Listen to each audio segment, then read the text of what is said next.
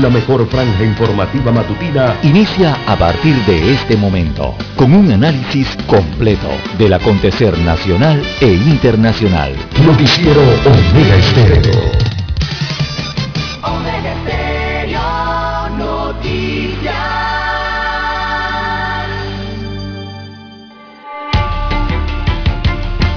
A continuación, los titulares, con los hechos que son noticias hoy.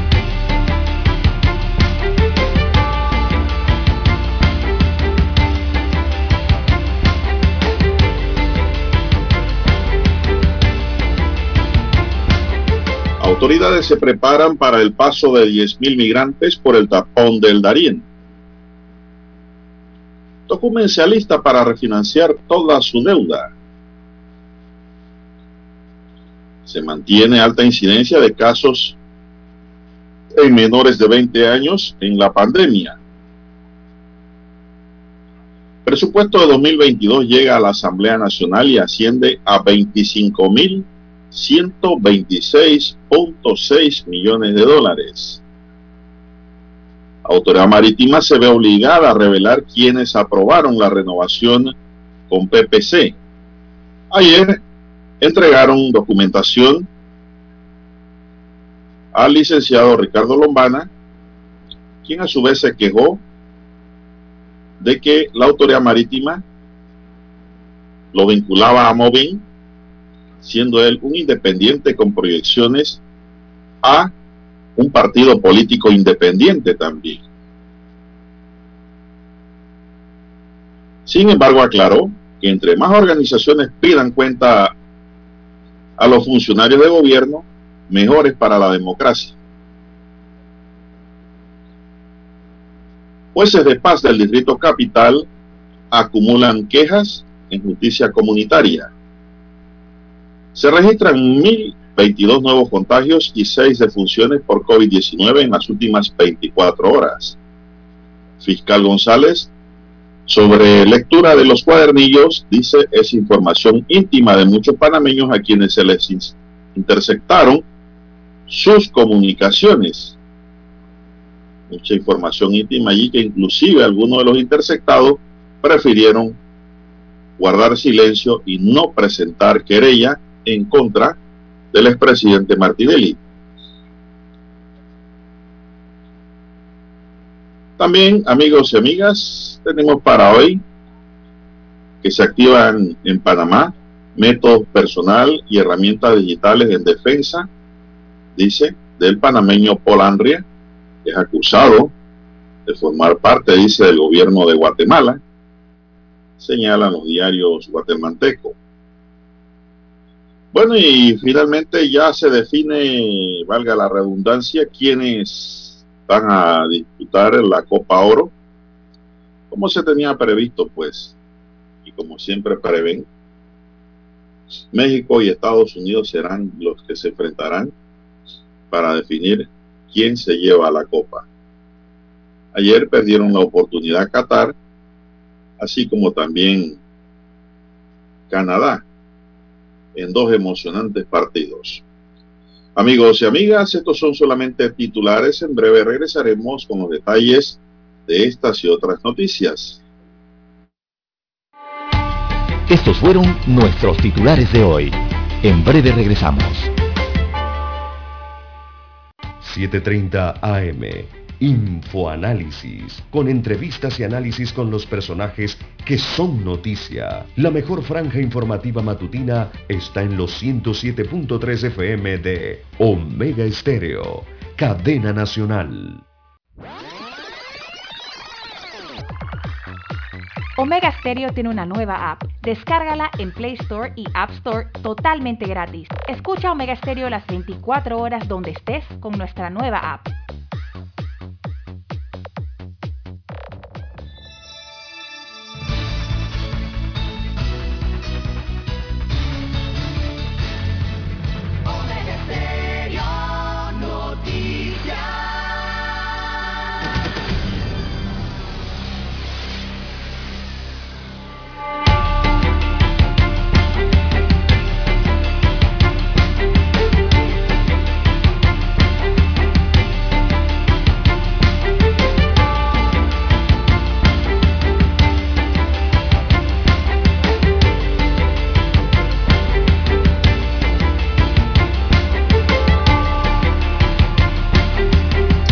Bien amigos y amigas, muy buenos días. Hoy es viernes 30 de agosto del año 2021. Así es. En el tablero de controles nos acompaña Daniel Arauz Pinto. En la mesa informativa les acompañamos César Lara y Juan de Dios Hernández Sanjur para presentarle las noticias, los comentarios y los análisis de lo que pasa en Panamá y el mundo en dos horas de información, iniciando esta jornada como todos los días con mucha fe y devoción, agradeciendo a Dios Todopoderoso por esa oportunidad que nos regala de poder compartir con todos una nueva mañana, de esta forma llegar a sus hogares, acompañarles en sus vehículos, de que va conduciendo, recuerde conducir con mucho cuidado, los problemas están a la orden del día, maneje con cuidado y evite problemas Pedimos para todos salud, divino tesoro, seguridad y protección, sabiduría, muy importante, y no para ser pifioso. No hay que ser pifioso, Lara, que porque sabes. No, no, no, no. Hay que ser sabio y comedido y pues sobre todo el sabio nunca se excede. Así es. El sabio, pues, simplemente actúa de la manera correcta y punto. No se pase a sabiondo. ¿Usted sabe lo que significa sabiondo, don Dani? ¿Cuál es el significado en español? O César. No se pase esa línea. Si no lo sabe, pues búsquelo por ahí o pregunte para que vean cuál es el resultado, el significado de esa palabra en la escuela nos decían, ¿verdad? Cuando alguien sabía mucho, se presumía sabio, le decían sabiondo. Y muchos se ofanaban y se ponían contentos pensando que los estaban halagando, que le estaban dando una medalla, un trofeo. No, si usted busca ese significado, se va a dar cuenta de que no, no es muy grata esa aplicación.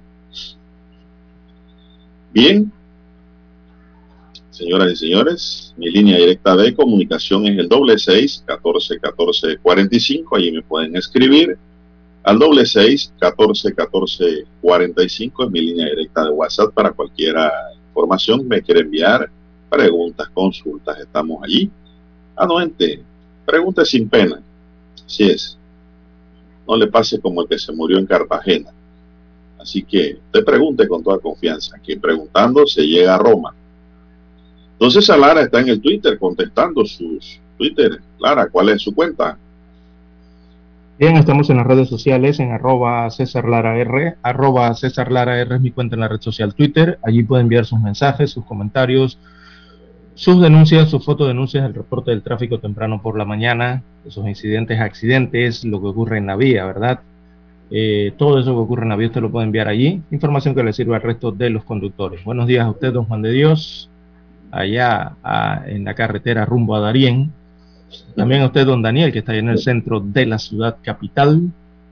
Buenos días a todos ustedes, amigos oyentes, a nivel de toda la República, las comarcas, las provincias, los que están en sus embarcaciones en el área marítima, allí donde llega la señal de Omega Estéreo, también los que están conectados en omegaestereo.com a través de, la magia del ciberespacio, el Internet, los que ya nos escuchan a través del apps de Omega Estéreo, si usted no lo tiene, bueno, usted lo puede descargar todavía y nos puede escuchar a través de sus dispositivos móviles.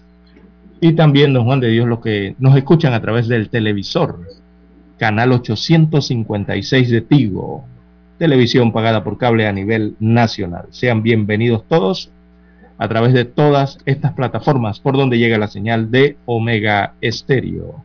¿Cómo amanece para este viernes 30 de julio del 2021? Día feliz para don Dani. Bueno, para don Dani, sí. 30, Dani. Dani, Dani que cobra por todos lados, está hoy bien. Los independientes que no tenemos fecha en el calendario, Lara, depende en qué momento y lo que hagas y lo que no hagas. Depende de tu creatividad como emprendedor, Lara porque hasta en las profesiones hay emprendedores. Sí. Depende de tu emprendimiento. Así es. Eh, bueno, vamos a entrar en materia. Don César, ¿vio los dos juegos de anoche? Eh, eventualmente vi ¿Cuál, episodios. ¿Cuál fue el resultado? ¿Cuál fue el resultado? Vamos al episodios de, del... Yo no pude ver... del primero y del segundo juego. bueno, los resultados son que los mismos de siempre, don Juan de Dios. Van para la final. le voy a ser sincero, vi cinco minutos del primer tiempo, cinco o diez minutos, con un Qatar haciendo llegadas al marco estadounidense, pero fallando todos los tiros. Hermosas llegadas, pero a la hora de definir tiraban el balón que caía en Egipto.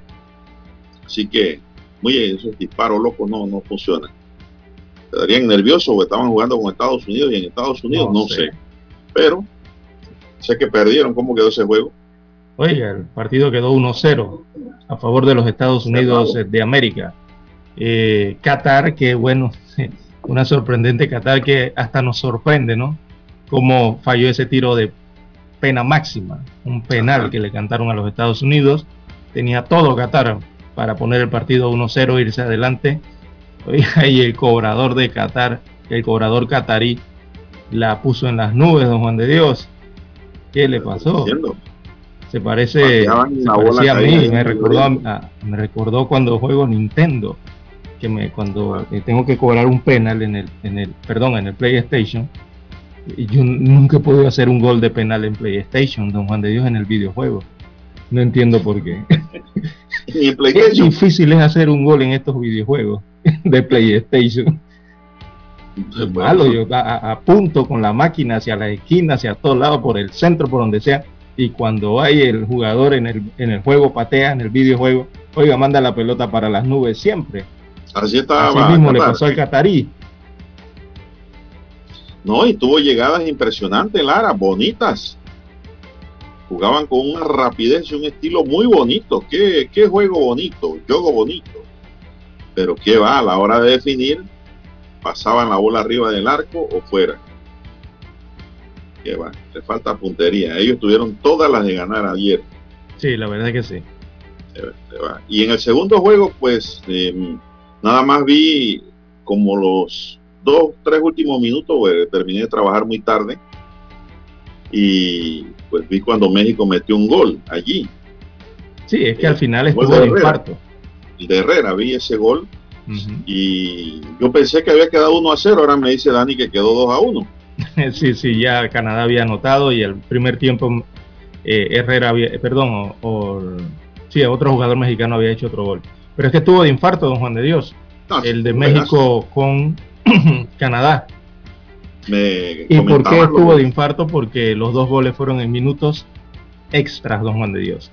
En el primer tiempo, en el tiempo de reposición del primer tiempo, se anotó el primer gol de México. Luego anotó Canadá en tiempo regular, pero al final del segundo tiempo, entonces entró ese gol de, Héctor Herrera, ¿no? Eh, en, tiempo de reposición.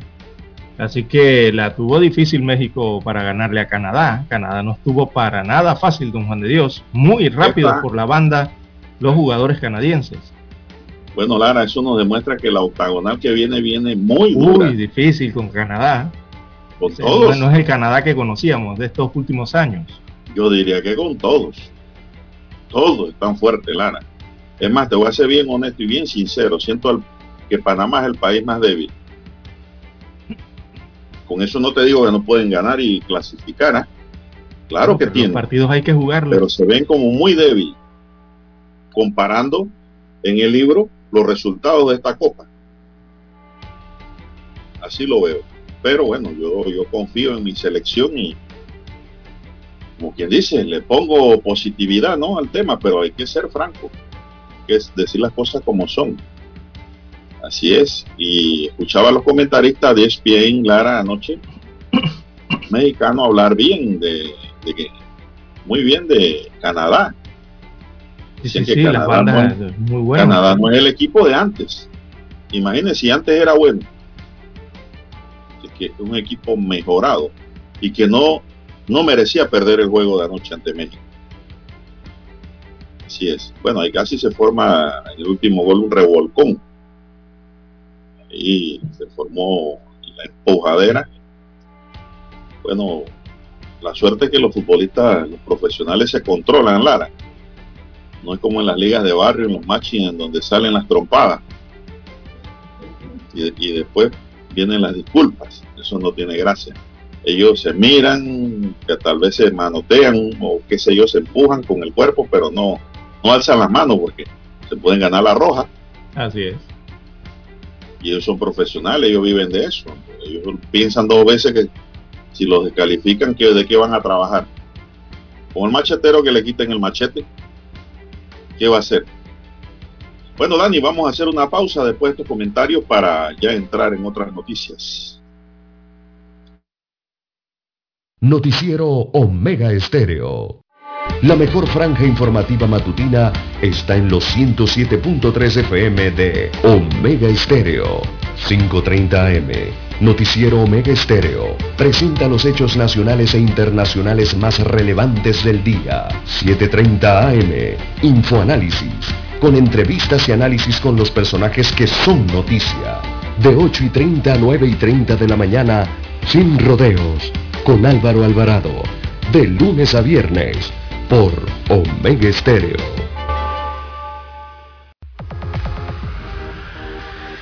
Omega Stereo tiene una nueva app. Descárgala en Play Store y App Store totalmente gratis. Escucha Omega Stereo las 24 horas donde estés con nuestra aplicación totalmente nueva. En centrales telefónicas, la casa del teléfono es tu mejor opción. Te asesoramos y ofrecemos buena atención. Con años de experiencia trabajando para ti. La casa del teléfono, ubicados en Via Brasil y lista hermosa. La casa del teléfono, líder en telecomunicaciones. La casa del teléfono,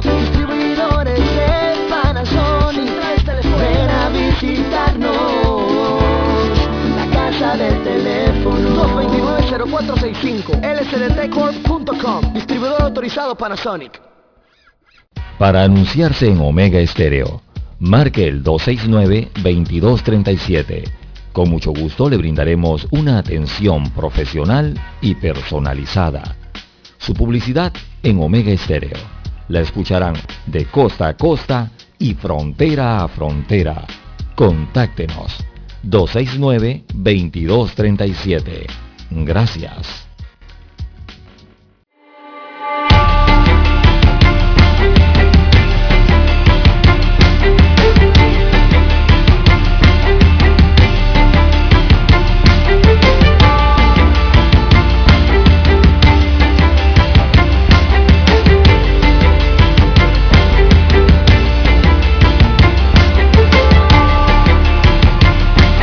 Bueno, seguimos. Ya tenemos que son las 5.52 minutos.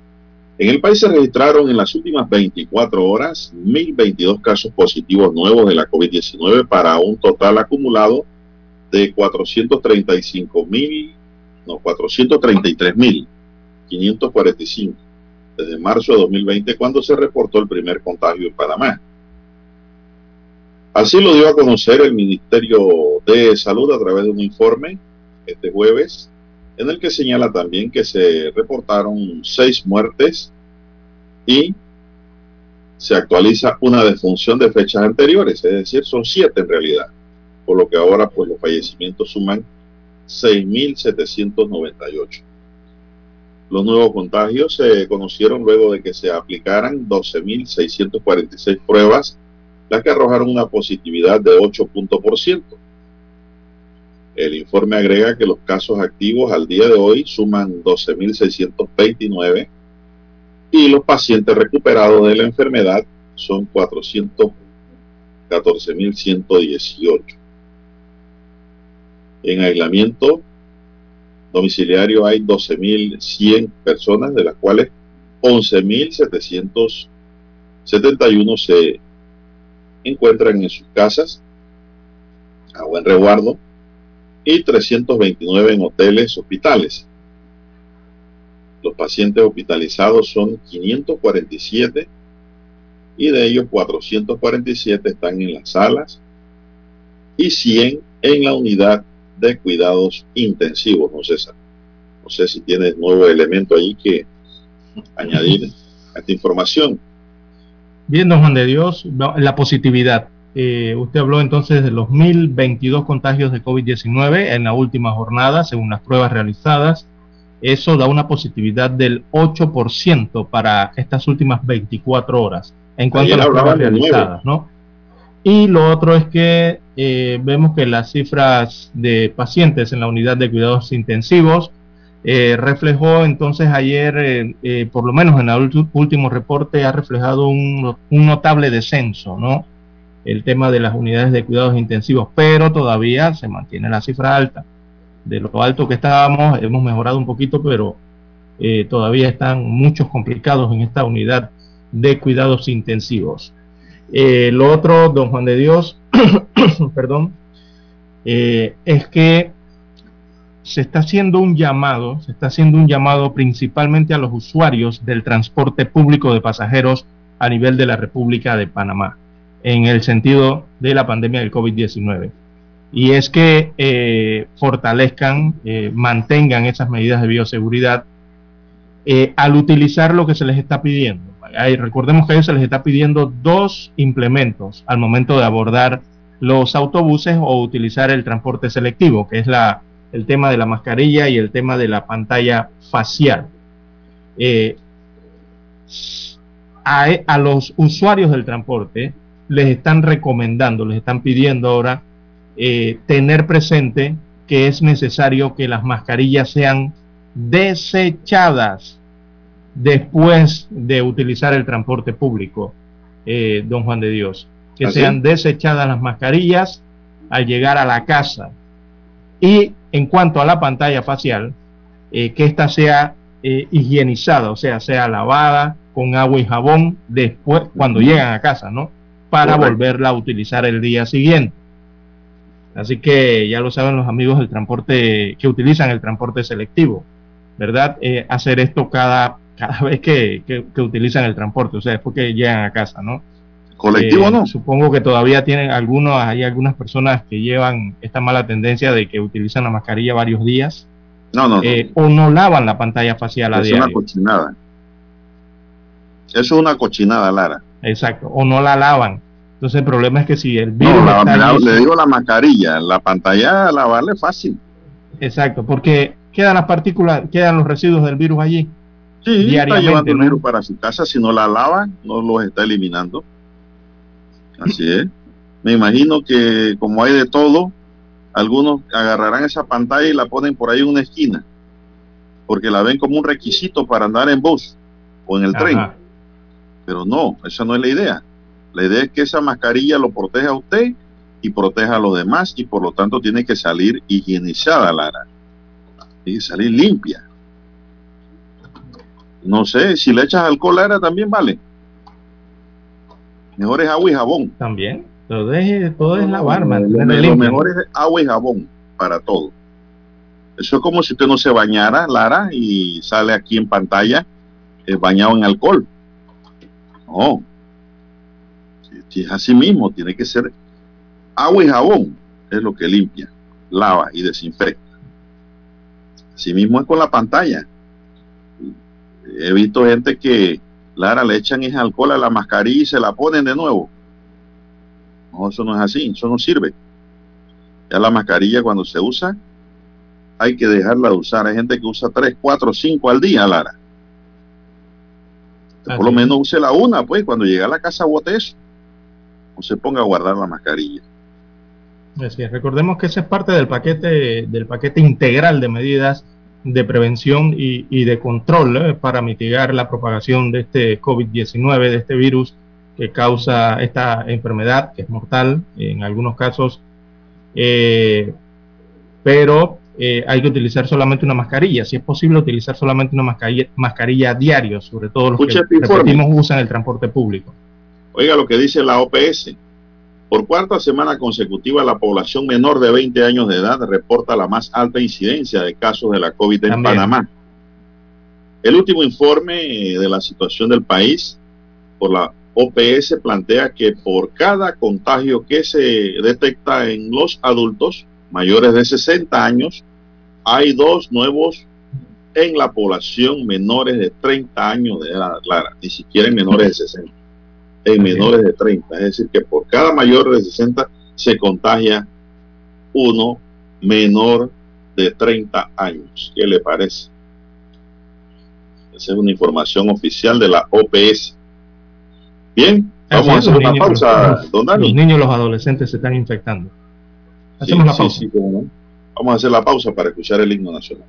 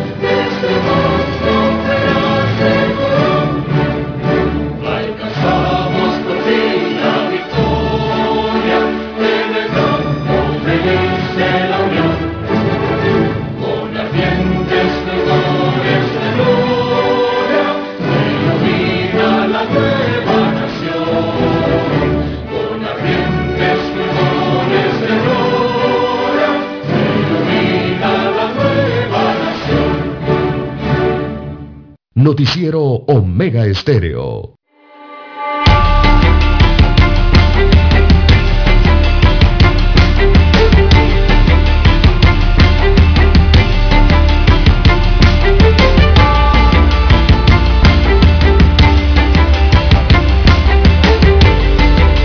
Bien, son las seis y dos minutos. Oiga, muy buena la intervención de Don Dani ayer. ¿eh? Nos ha hecho reír temprano. Me, ha gustado, ¿no? Muy buena la intervención de Dani con la anécdota que nos trajo de que iba en el, era en el tren, ¿no? En el metro. Iba acomodado como si estuviese viajando en París, Lara, en el metro. Y sube, dice una persona así de pronto, sin careta, sin pantalla facial. Y todo el mundo con su pantalla, incluyendo a Dani, que se forra más que un astronauta. Oiga, dice que el hombre dijo, oiga, ¿cómo hacemos? Y aquí yo veo que todo el mundo tiene careta facial. ¿Qué puedo hacer? Nadie hablaba y salió Dani y le dijo, señor, ¿usted cuándo llegó al país? Dice el señor, ay, usted disculpe, lo que pasa es que yo llegué hace un momento de Chiriquí.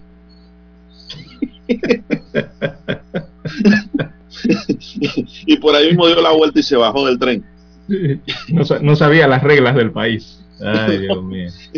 y Dani Moleto le preguntó que cuándo llegó al país.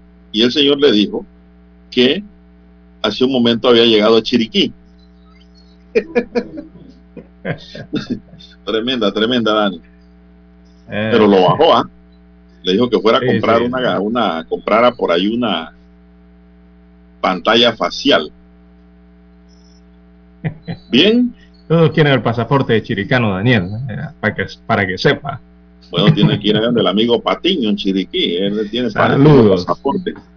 Allá los amigos chiricanos. Bueno, el aeropuerto internacional, el, eh, los chiricanos no entran por el aeropuerto internacional de Tocumen, Lara. Eh, sí. También. Sí, señor. Eh, los vuelos de Copa Airlines aterrizan en el aeropuerto internacional de desde David. Ah, sí. Yo ah, pensaba que, en el aeropuerto internacional. El de Tocumen. porque el, de Albrook también es internacional, ¿no? Pero el de Tocumen es la primera puerta. Bueno, el Aeropuerto Internacional de Tocumen planea emitir nueva deuda por un monto estimado en 1.852 millones de dólares que se utilizará para refinanciar la totalidad de su deuda. En una operación que se está gestando para ser colocada en los mercados local e internacional, Tocumen captará fondos para recomprar emisiones de deuda que tiene en circulación por 1.438 millones de dólares para cancelar créditos a corto, a corto plazo con bancos y para la creación de una cuenta que servirá como colchón, dice, en cada, en caso de que sea necesario, para cubrir los gastos operativos si la recuperación del tráfico y los ingresos es más lenta de lo que se estima actualmente. Jorge Almengor, vicepresidente de la Junta Directiva de Tocumen S.A., explicó que se persiguen varios objetivos, aumentar el efectivo para sostener las operaciones, reducir el costo promedio ponderado de la deuda, aumentar la vida promedio de la cartera de deuda, ya que el plazo de las nuevas emisiones será superior a las actuales, y mejorar las calificaciones crediticias. Preliminarmente, dos agencias han calificado las emisiones con notas dentro del grado de inversión, categorías que habían perdido los títulos de la entidad, destaca el funcionario. En saldo total de la deuda de Tocumen se elevará como consecuencia de esta transacción que se podría estar concretando en la segunda semana de agosto, Lara. Esto es pedir para pagar y deber más. Eso es lo que viene. Así se resume.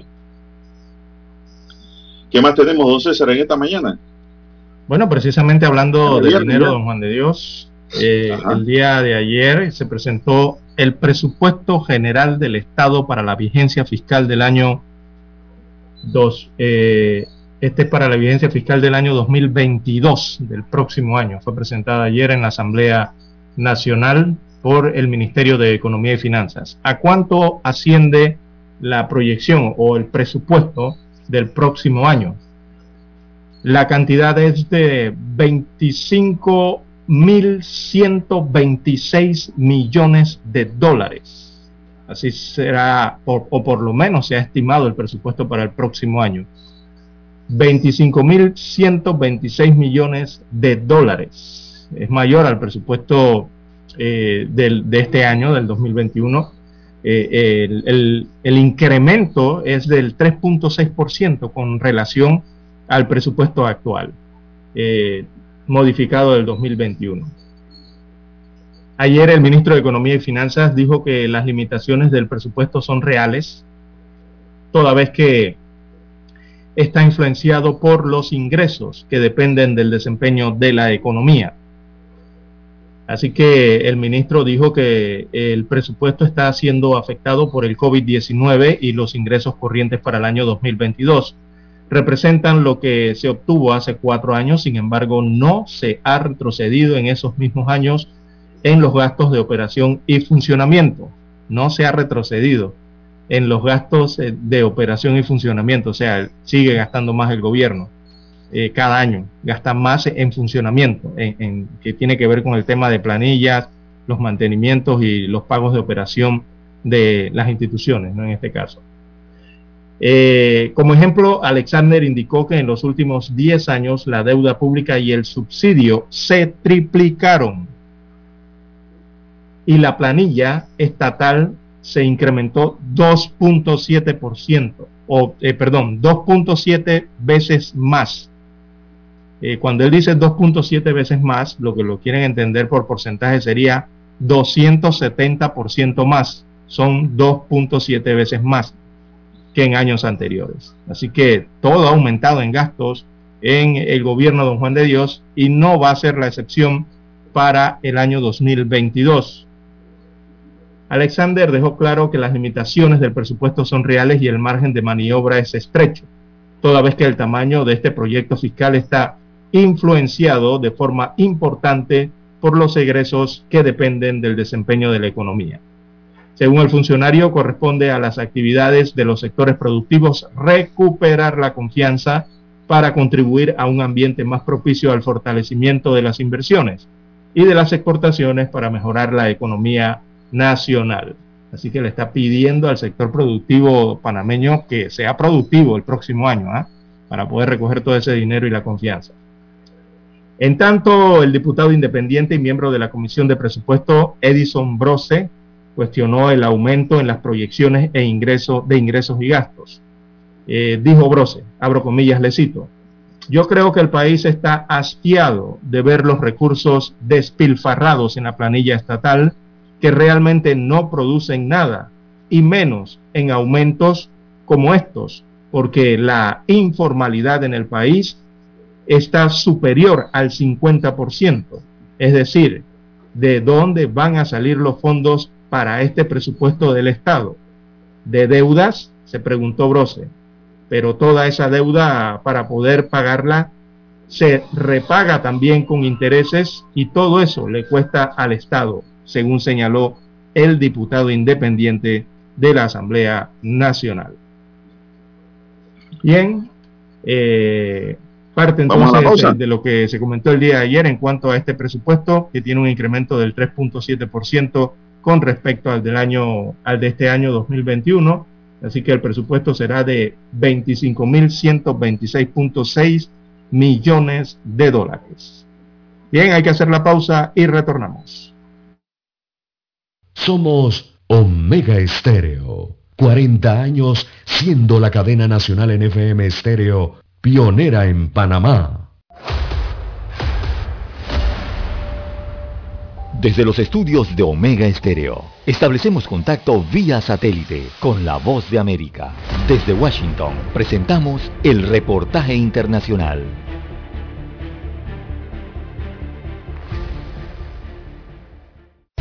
El gobierno del presidente Joe Biden quiere exigir a las empresas estadounidenses que divulguen ataques de secuestro de datos y se asegure apoyo partidista en el Congreso para enfrentar amenazas cibernéticas.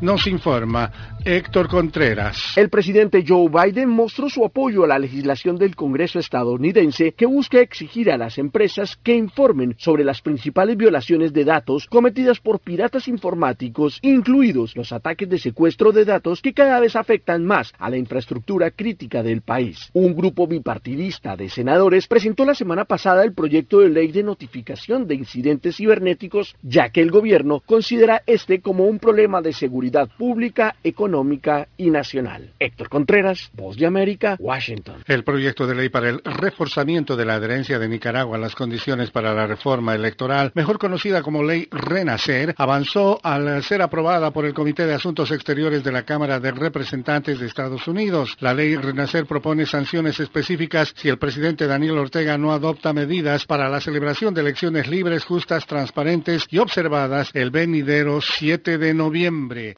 Los vientos fuertes avivaron dos incendios forestales separados en el sur de Turquía, matando al menos a tres personas y hospitalizando a más de 50, mientras muchas casas se quemaban, informaron autoridades. Uno de los incendios que estalló cerca de la mediterránea ciudad turística de Manavgat había sido contenido en gran medida, según dijo el ministro de Agricultura y Bosques. Escucharon vía satélite desde Washington el reportaje internacional.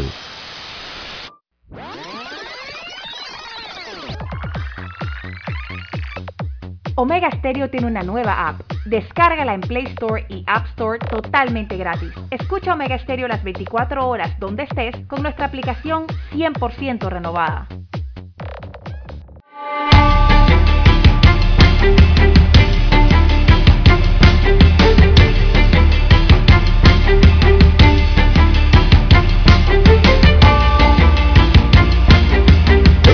Avanzamos y a la hora exacta para todo el país son las 6:15 minutos a manejar con mucho cuidado porque está cayendo una llovizna para el área este. Así es, desde los pueblos en adelante, así que maneje con mucho cuidado. ¿ah? La calle está húmeda.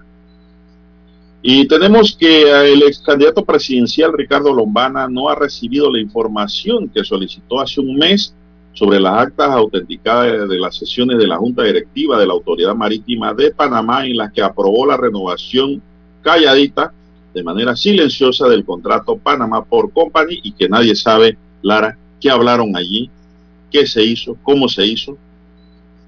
¿no? Bajo el manto de lo automático. Totalmente. La ley 6 de 2002, conocida como la ley de transparencia, señala que la información debe ser entregada en 30 días que vencieron el miércoles 30, el miércoles 28 de julio, perdón, 30 es hoy, el miércoles 28 de julio.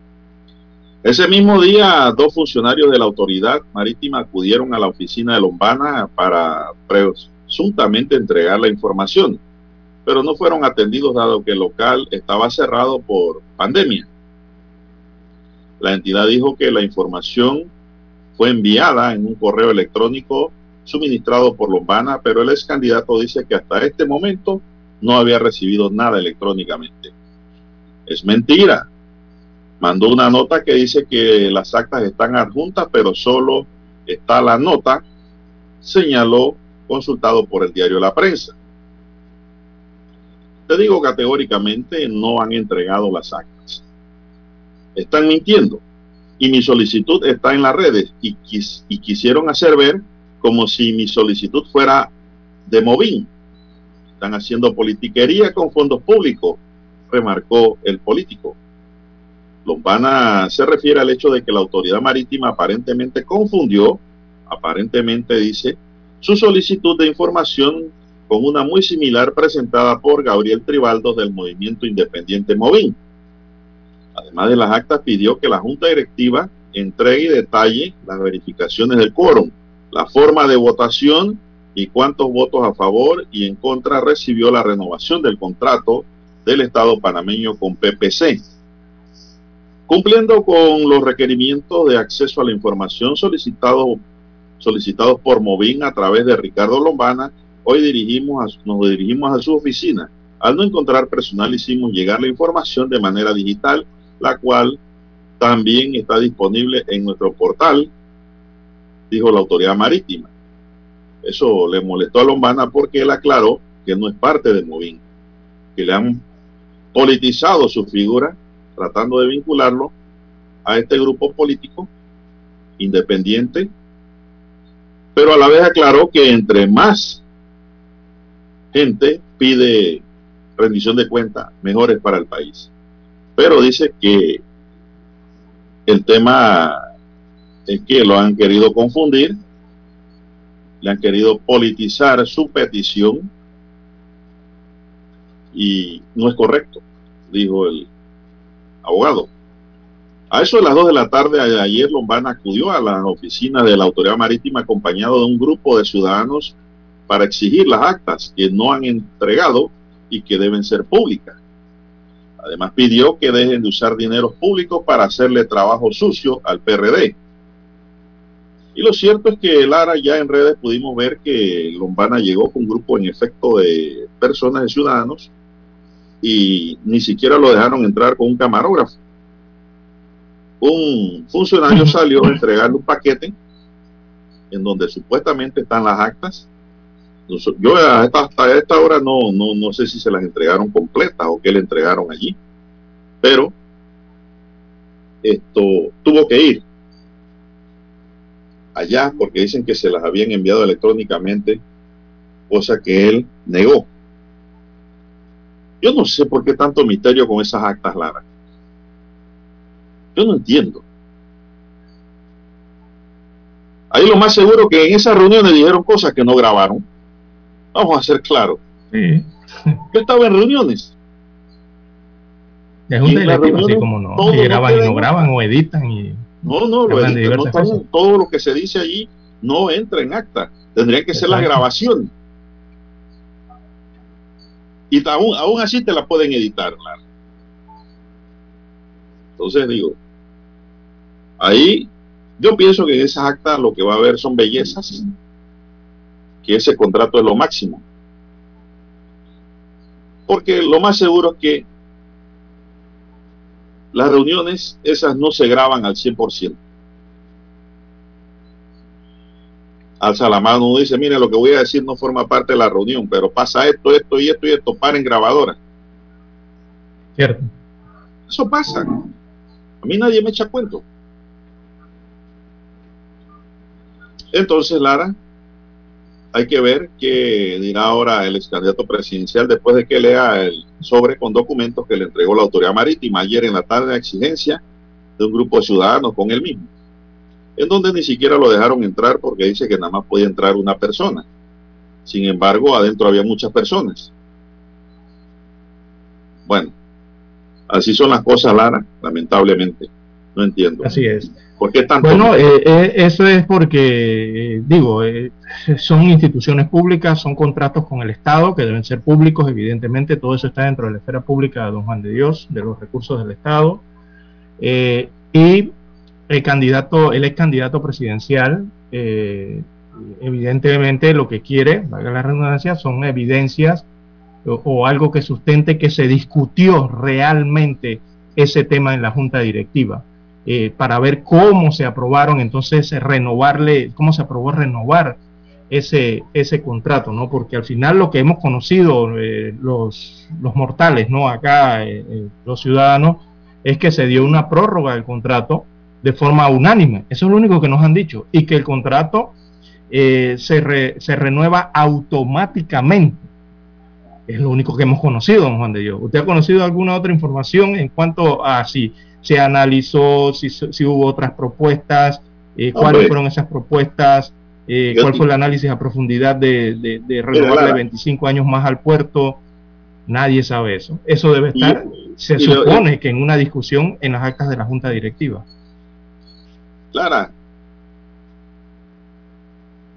nadie me puede negar a mí que extrapetitamente no se hayan dado no, no se hayan dado algunas reuniones entre los mismos miembros en restaurantes.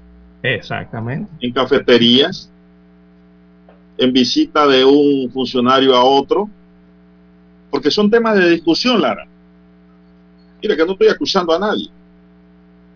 Pero sí puede concluir esto en que al final de la historia las actas no recogen la verdad de lo que hay ahí, eh, de cómo fue negociado eso. Sí, pero por lo menos para saber, don Juan de Dios, si realmente discutieron eso en la Junta Directiva. Bueno, sí, pues claro, una discusión de profundidad de verdad, con análisis eh, de, la temática, futuro, proyecciones, que, fue lo que se analizó, discutió. O si es que simplemente se llevó el tema y se aprobó automáticamente. Para ver la profundidad de las reuniones, o los alcances. automático, ¿no? Así es. Y qué fue lo, cómo se discutió y qué se discutió. Claro, para eso vale, pero eh, lo que yo digo no es falso tampoco. No, claro que no, es cierto. Pues, claro que hay, son diversas formas, ¿no? Telefónicas afuera, eso no entra en actas. Correos electrónicos entre particulares, de los que eh, conforman esa junta directiva. Hay cosas que no entran allí. Y que uno no sabe, ni va a saber nunca. ¿Qué se dijo, por qué se dijo y cómo se dijo y por qué se hizo? A eso me refiero. Aquí lo que vamos a medir es los alcances de esas reuniones, a ver qué se dijo y cómo se aprobó, ¿no?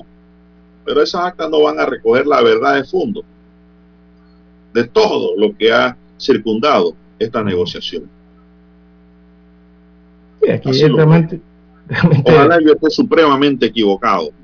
Eh, porque al final lo que hemos conocido, eh, la ciudadanía lo que ha conocido es lo que se ha pagado en anuncios de promoción eh, a través de la propia empresa portuaria, que es lo que vemos en televisión, lo que es lo que usted escucha en radio, ¿verdad? De, pagado por la propia empresa.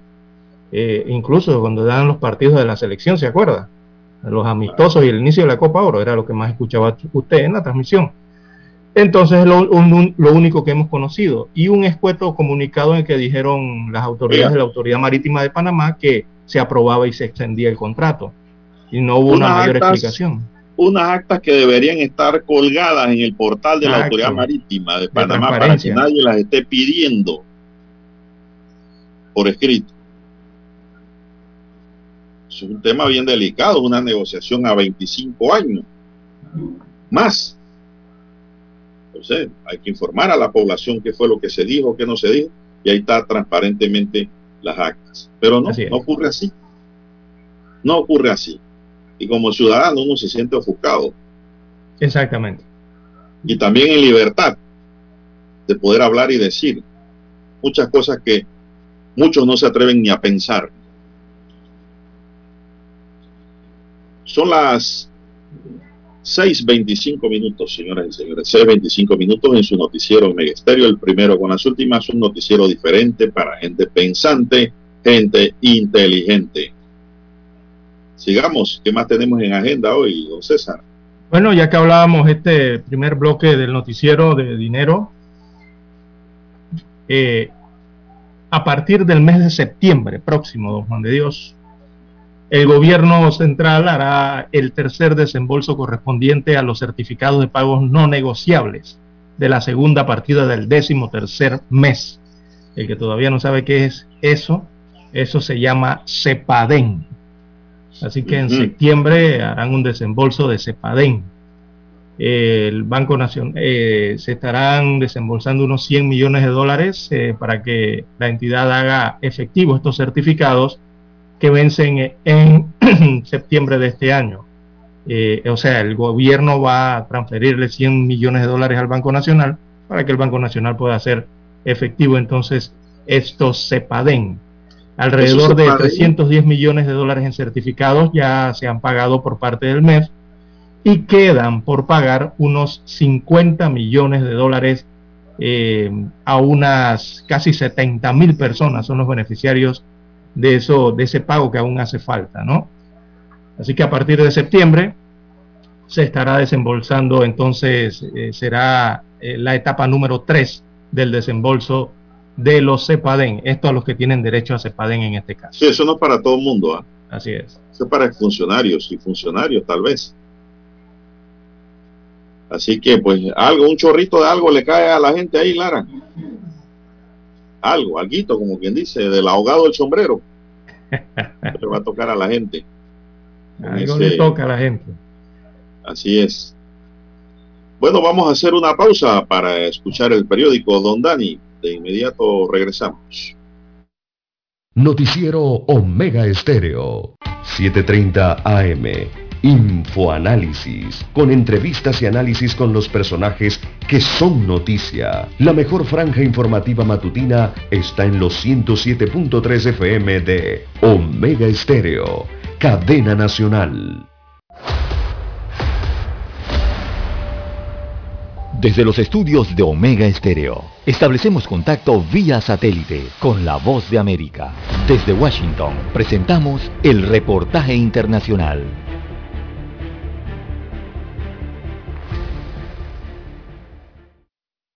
Una de las gran novedades de los Juegos Olímpicos de Tokio es que son cerrados al público, pero no evita que familiares de los competidores, amigos y miembros de sus comunidades se reúnan en torno a los televisores y pantallas en todo el mundo y a toda hora para ver a sus atletas competir, celebrar sus triunfos y darles ánimo frente a una derrota. En Estados Unidos, las imágenes de la cadena NBC, propietaria de los derechos de transmisión, mostraron a una multitud de aficionados en un gimnasio en una pequeña ciudad de Alaska cuando la nadadora de 17 años Lidia Jacobi ganó los 100 metros estilo pecho categoría femenina y este era el festejo que se escuchaba.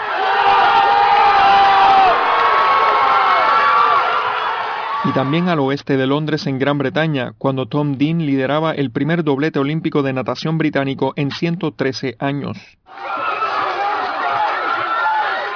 Y como en todo el mundo, en Hong Kong, cientos de personas se reunieron en un centro comercial para ver al esgrimista Cheong Ka-long recibir su medalla. Muchas de estas personas, en especial aquellos que residen en el hemisferio occidental, deben despertar a horas muy tempranas para ver a sus seres queridos o amigos competir ante la palestra mundial. Y, considerando la dedicación y sacrificio que estos han invertido, definitivamente es algo para lo cual vale la pena madrugar o también trasnochar. Y tampoco hay que dejar de mencionar que la tecnología ayuda a la salud emocional de los atletas, ya que sus celulares se han convertido en el nexo directo para hablar con sus familias, compartir diariamente sus expectativas y de alguna manera vivir junto con ellos una experiencia diferente.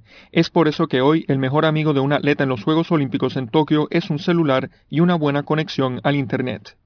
John F. Burnett, Voz de América, Washington.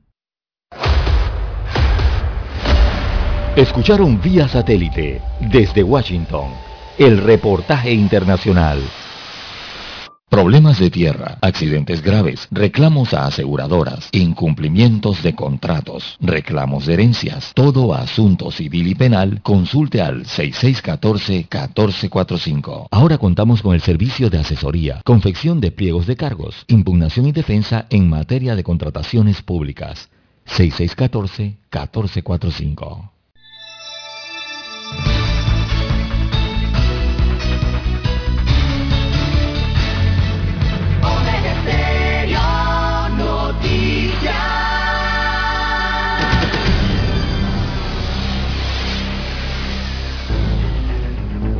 Las noticias impresas en tinta sobre papel. Con ustedes.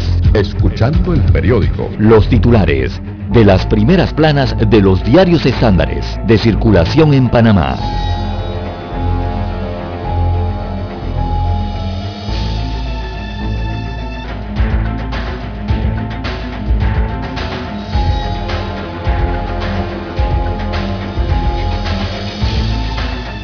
Bien, amigos oyentes, el diario La Estrella de Panamá titula para hoy 30, viernes 30 de julio del año 2021, crisis migratoria se agudiza en la frontera colombo-panameña. Así que en Colombia hay unos 10.000 extranjeros esperando cruzar la frontera en su camino hacia Norteamérica. Autoridades colombianas y también las panameñas sostendrán una reunión para analizar la situación de los migrantes. Destaca como principal título la primera plana de la decana de la prensa nacional.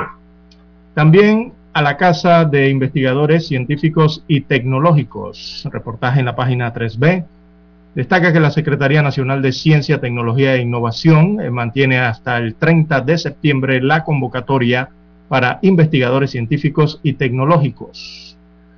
Eh, pueden aplicar estudiantes de maestrías y también doctorados, señala el anuncio.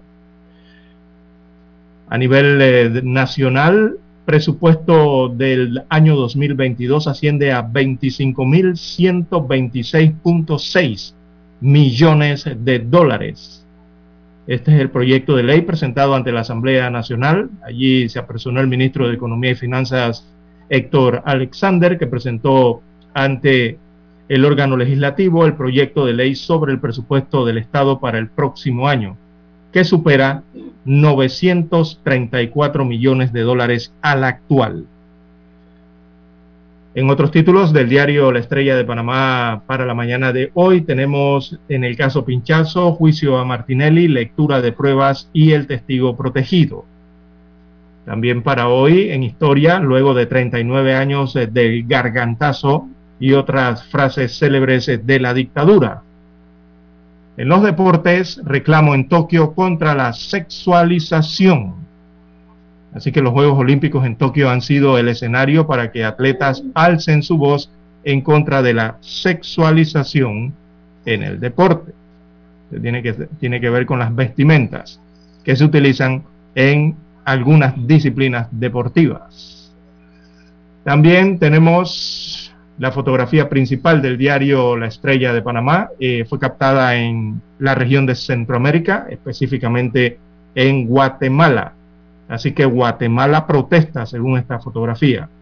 Miles de guatemaltecos bloquearon la carretera interamericana o panamericana en una convocatoria a paro nacional para protestar contra el presidente Alejandro Yan Matei y la fiscal general de Guatemala, Consuelo Porras, por la destitución del fiscal anticorrupción Francisco Sandoval. Esto ocurrió el día de ayer en Guatemala. También para hoy la estrella de Panamá tiene el cuadro COVID-19. 433.545 son los casos confirmados a lo largo de la pandemia. 6.798 los fallecidos durante más de este año de pandemia.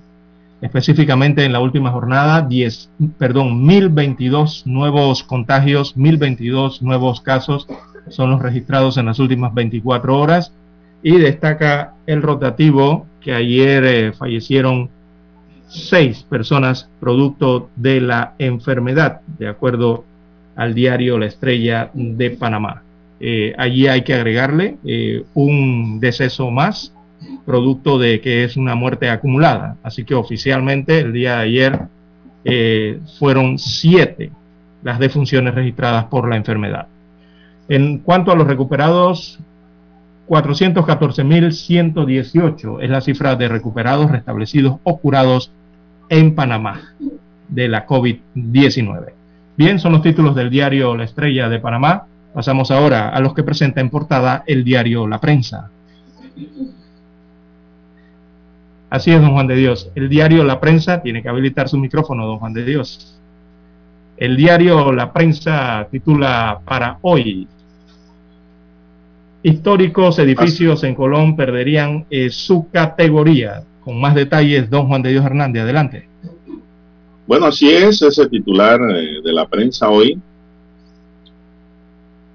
nos habla de que una propuesta de ley presentada en la Asamblea Nacional hace 10 días dejaría sin protección a inmuebles y conjuntos monumentales que guardan gran parte de la valiosa historia de Colón los históricos edificios en Colón perderían su categoría de patrimonio con esa propuesta.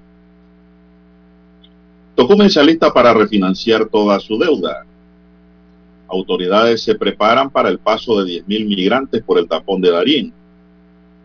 Se mantiene alta incidencia de casos en menores de 20 años, casos de COVID en la pandemia presupuesto de 2022 llega a la Asamblea Nacional y asciende a 25.126.6 millones de dólares. La autoridad marítima se ve obligada a revelar quienes aprobaron la renovación con PPC por intermedio de una solicitud de información con base a la ley de transparencia.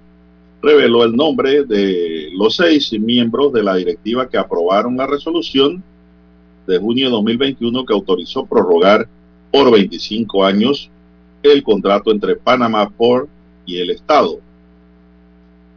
En Panamá se registran 1.022 nuevos contagios y 6 muertes por COVID en las últimas horas.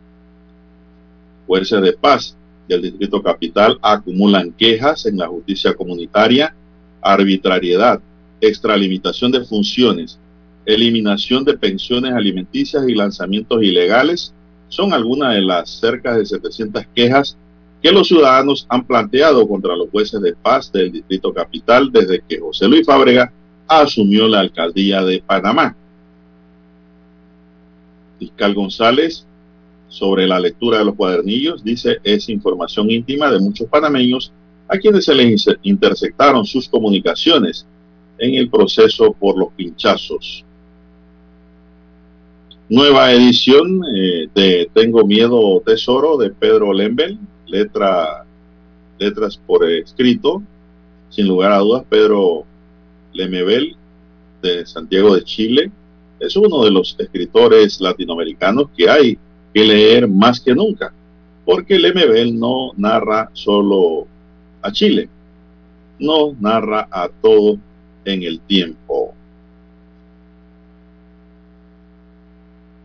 También tenemos que arrestan ex canciller Francisco Aguirre, crítico presidente de Ortega en Nicaragua. También otros titulares dicen que Paul Andria, el supuesto líder de un call center en Guatemala y su relación con el gobierno y políticos en Panamá, contratos con el gobierno. Se activan en Panamá método personal y herramienta digital para defensa de Paul Andrea en cuestionamientos, es posible que Andrea ubique, utilice los mismos artilugios, herramientas y estilos de ataque contra medios y periodistas, destaca hoy un titular del diario La Prensa. Recordemos que a Andrea lo acusan de ser eh, asesor del gobierno de Guatemala. Eso es una acusación que le hacen allá, en Guatemala. La prensa pretendía hacerle estos cuestionamientos, pero no responde a las preguntas en este medio. A este medio dice hoy el diario La Prensa. El gobierno pagará 100 millones de dólares en Cepaden a partir de septiembre. Messi está en Ibiza con Luis Suárez en la espera de su contrato con el Barcelona. También tenemos que los pasaportes latinoamericanos que salvaban del holocausto, una historia, un contenido, dice que es patrocinado, pero es una historia. se remonta a 1939. Hoy la prensa lo tiene. Influenza, la otra campaña de vacunación con medio millón de dosis aplicadas. Ya usted se vacunó, César, de la influenza. Panamá declara alerta sanitaria por casos de peste porcina, conocida como la PP africana, PPA, en República Dominicana. Estados Unidos dice que México y Japón y además Corea ayudarán en crisis migratoria. La Autoridad Marítima de Panamá no ha entregado la información sobre el contrato de PPC. Está mintiendo, dice Ricardo Lombana, quien pues aplicó la ley de transparencia. Continúa el proceso de vacunación y total de dosis aplicadas es de 2.408.895. Pedro Castillo juramenta a su jefe de gabinete y se apresta a nombrar a ministros. Colombia puede imponer restricciones a quienes no se vacunen, advirtió ministro. Empezó la inoculación en febrero allá. Justicia de Estados Unidos rechaza petición de Harvey Weinstein de desestimar dos cargos sexuales. La jueza de Los Ángeles rechazó el jueves la petición del productor de Hollywood, Harvey Weinstein, de que se retiraran dos cargos de agresión sexual contra una mujer. Y también controversia en México por los uniformes que la selección de softball tiró a la basura en Tokio.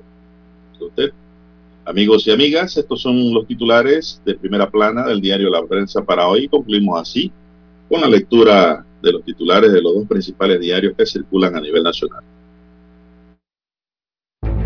Hasta aquí, escuchando el periódico. Las noticias de primera plana, impresas en tinta sobre papel.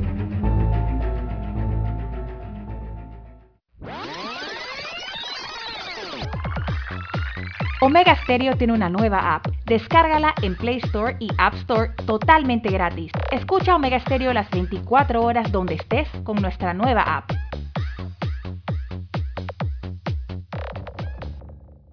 Para anunciarse en Omega Stereo, marque el 269-2237.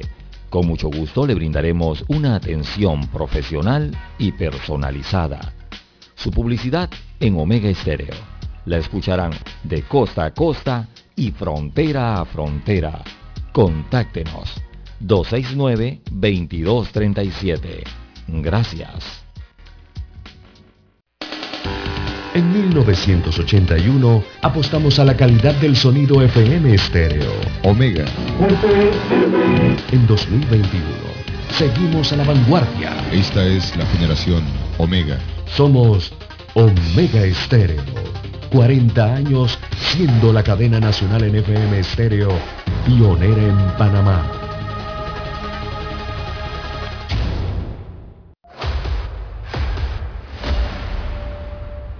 Desde los estudios de Omega Estéreo, establecemos contacto vía satélite con la voz de América. Desde Washington, presentamos el reportaje internacional.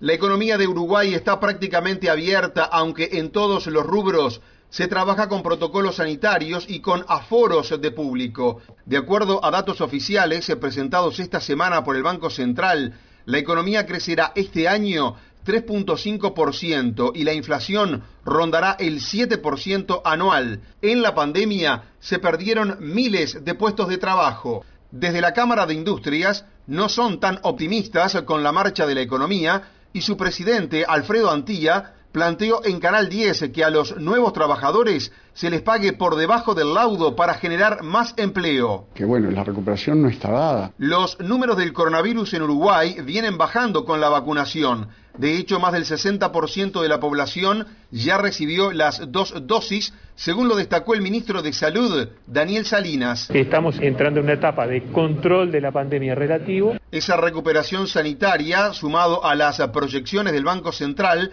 llevan al gobierno a pensar en abrir las fronteras, comentó el ministro de Turismo, Germán Cardoso. Seguramente en septiembre podríamos estar dando paso al ingreso de turistas vacunados extranjeros. Y en lo político se espera que aumenten ahora los enfrentamientos entre gobierno y oposición, según lo dijo la voz de América el analista político de la Universidad de la República, Antonio Cardarello. Me parece que ya hay un clima mucho más normal, digamos. Leonardo Luzzi, Voz de América, Montevideo. Escucharon vía satélite desde Washington el reportaje internacional. El 7 de febrero de 1981 ocurrió uno de los hechos más importantes de la radiodifusión en Panamá. Los panameños fuimos testigos del nacimiento de la mejor cadena nacional en FM estéreo, las 24 horas. Omega Estéreo, 40 años de innovación. Es momento de adentrarnos al mar de la información. Este es el resultado de nuestra navegación por las noticias internacionales más importantes en este momento.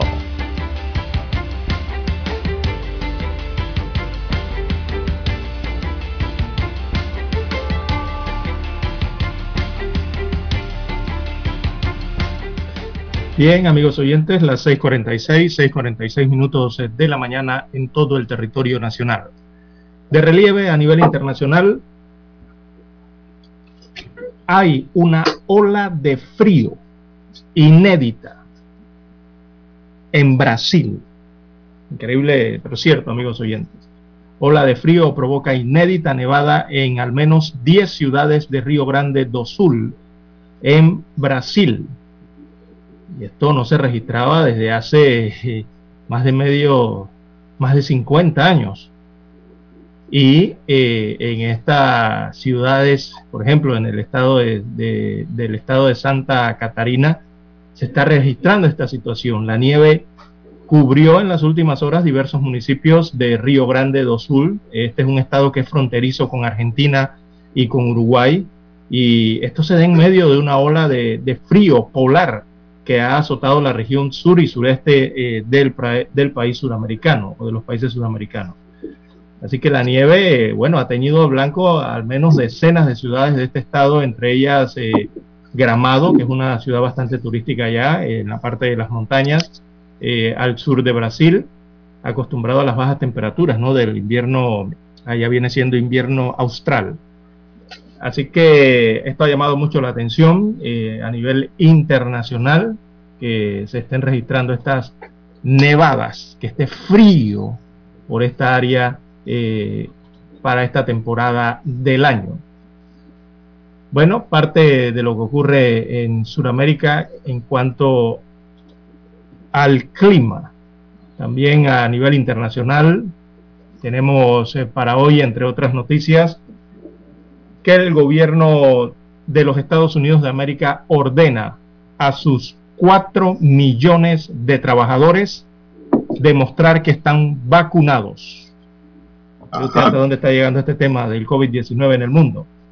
Quienes no muestren el certificado respectivo deberán llevar una mascarilla al trabajo allá en los Estados Unidos y someterse a los test de PCR, las pruebas PCR, de forma semanal, por lo menos una a la semana o incluso dos veces, según dicta esta, esta solicitud eh, del Ejecutivo norteamericano a todos sus empleados a nivel de los Estados Unidos de América.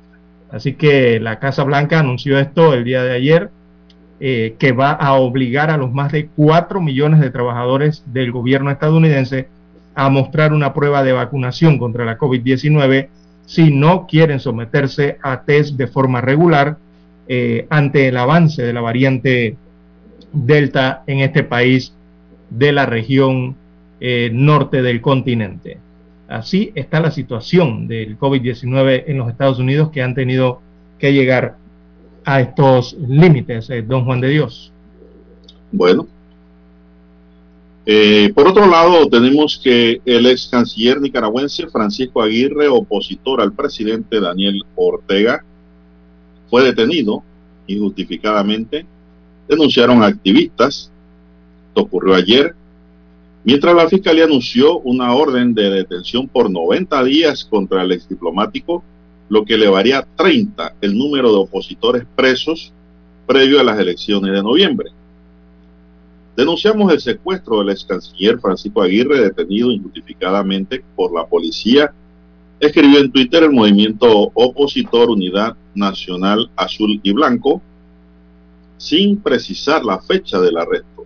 Su parte del Ministerio Público de Nicaragua, o sea, la Fiscalía dijo que pidió a un juez la ampliación del periodo de investigación y detención judicial contra el ex canciller y que este mismo jueves la solicitud fue admitida y se dictó detención judicial por 90 días. la justicia está cuadrada ya políticamente con el gobierno de Ortega. Así no funciona un Estado democrático. Los fiscales y jueces tienen que ser independientes en sus actuaciones.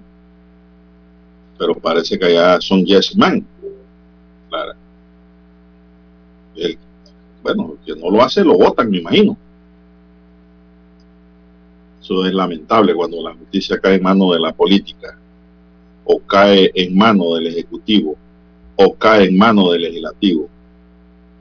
El órgano judicial tiene que ser independiente, autónomo y decisivo, Clara, es el dirimente, es el dirimente de lo legal y de lo ilegal. ¿Qué más tenemos en el plano internacional?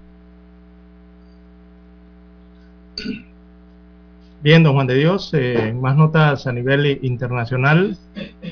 También eh, hay que destacar que, bueno, es que Australia también prevé seguir confinado aunque se vacuna a toda su población contra la enfermedad del COVID-19. Eh, son los títulos principales que están recorriendo el mundo por el tema del desarrollo de la variante eh, Delta. Israel ha anunciado que va a aplicar la tercera dosis igualmente contra esta enfermedad a mayores de 60 años de edad. Ya ni siquiera es para los pacientes crónicos o los inmunosuprimidos sino que van con el grupo etario de 60 años de edad para arriba a aplicarle eh, en los próximos días, próximas semanas, eh, una tercera dosis. Eh, ayer el presidente de Israel, precisamente el primer ministro de Israel, fue uno de los primeros en recibir esa tercera dosis el día de ayer, allá en este país asiático. también preocupa la situación en Asia, en ese mismo continente, con el tema del rebrote que se está dando en China. Ya las autoridades de China han dicho que es el rebrote más amplio desde el de Wuhan, que fue donde todo inició. Bueno, ahora tienen un rebrote que es amplio e incluso es más grande que ese ocurrido en Wuhan hace un año y más de, un año y tres meses, cuatro meses, ¿no?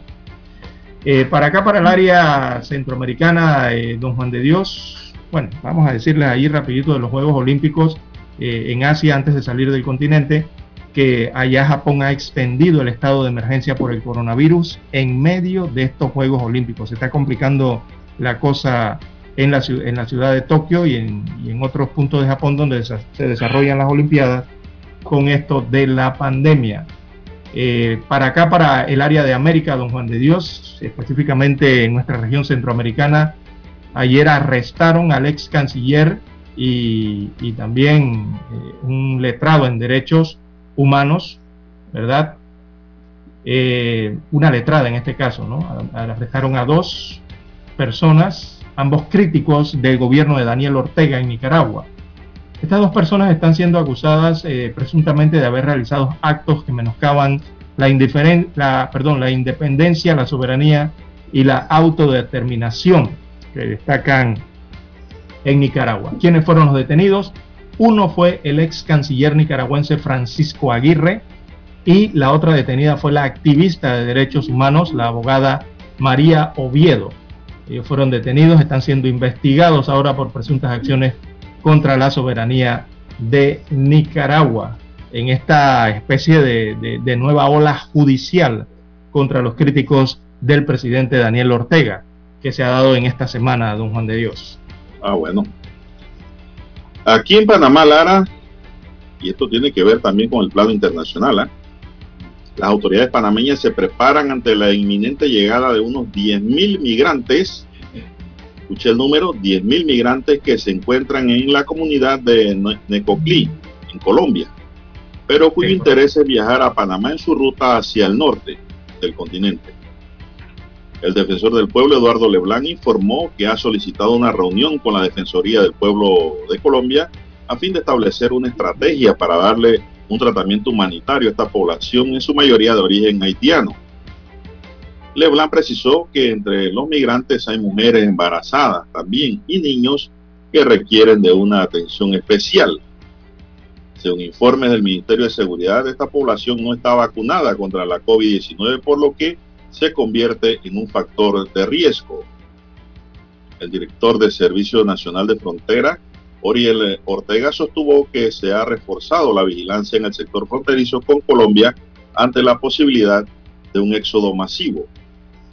Los migrantes realizan una travesía de ocho días por la selva del Darién para llegar a Bajo Chiquito, en donde solo hay un puesto de salud con un solo médico que no tiene capacidad de insumos para atender la oleada de viajeros que van a cruzar por allí, don César.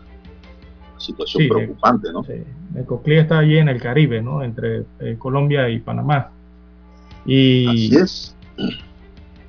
Y, y este es un puerto, allí hay un puerto en Necoclí eh, que eso, el que va y se va allí, don Juan de Dios, pareciera que no estuviera en Colombia. Pareciera que estuviera en cualquier otro país menos en Colombia. De la cantidad de migrantes que llegan a esa localidad y se embarcan allí en, su, en, este destino incierto, ¿no? Hacia Panamá, sea vía marítima o vía terrestre por la temida selva del Darién. El flujo diario puede ser de entre 200 a 800 migrantes que lleguen al suelo panameño. Imagínense usted cómo es eso. Leblanc alegó que es muy difícil cumplir con la inmunización de estos grupos de migrantes ya que no permanecen mucho tiempo en un lugar dijo que primero llegan a Bajo Chiquito, luego son llevados a los albergues de Las Blancas y Las Peñitas, en los que permanecen unos 15 días, y luego son trasladados al albergue de los planes en Hualaca, Chiriquí, donde pueden estar otras dos semanas, por lo que apenas podrían recibir la primera dosis de la vacuna y no completarían la segunda dosis. El Senafrón, con apoyo del Ministerio de Salud, levantó un albergue para la recepción de migrantes de COVID-19 para evitar la difusión de la enfermedad en el resto de la población. Eso es lo que se está dando allá, Lara, en Darien. Así es. Es que, es que están varados del otro lado. Ahora la situación, Lara, es el COVID realmente. Sí, porque eh, son aglomeraciones y son estamos hablando de 10.000, don Juan de Dios. Eh, mire, los 10.000 que hay aproximadamente en ese territorio colombiano, cerca de la frontera con Panamá, en su gran porcentaje, su gran mayoría son eh, migrantes haitianos, es la gran mayoría. Aunque también eh, hay allí eh, migrantes que vienen de Asia y otros africanos, ¿verdad? Que permanecen en esas playas, en esas calles, que permanecen en esa comunidad a la espera de su turno para salir ya sea en botes hasta Capurganá, en ese recorrido de más de 60 kilómetros y de allí entonces entrar a Centroamérica rumbo a Estados Unidos, claro, eh, vía eh, Panamá. El problema son las aglomeraciones. Recordemos que Colombia también está afectada por una seria pandemia eh, del coronavirus y esto es lo que preocupa a las autoridades. Imagínense que en ese lugar, que es el, centro de atención, el, foco, ¿verdad? en esa comunidad viven alrededor de 20 mil personas en Colombia. pero hay 10.000 migrantes, adicional a las 20.000 personas que residen allí. Imagínense, casi más de la mitad, ¿no? Pero de enero a la fecha... ellos quieren atravesar y el problema es el tema de los servicios básicos en esa comunidad, que eso es deficiente, por eso ya se habla de crisis humanitaria, eh, están elevando el grito al cielo todos esos moradores en el área colombiana, sobre todo a la Cancillería o a otros organismos para que los ayuden, debido a que allí los hoteles, los poquitos que hay, los pocos hostales que hay, las mismas casas de familia, ya no se dan abasto para atender a esta población de migrantes que duermen incluso ya en las calles o duermen en las playas, esperando los botes eh, que los lleven en esta ruta por el tapón del Darién. De enero acá han cruzado 42 mil hacia Panamá, Lara. Y no estamos contando esta nueva oleada. Lo que pasa es que tampoco le puede cerrar la válvula, Lara. Exacto, sí. Tiene que mantener la válvula abierta por razones humanitarias. Vamos a la, pausa. Esta es la hora. 7 AM. 7 horas. Omega Estéreo, 40 años con usted en todo momento. El satélite indica que es momento de nuestra conexión. Desde Washington vía satélite y para Omega Estéreo Panamá, buenos días América. Buenos días América, vía satélite desde Washington.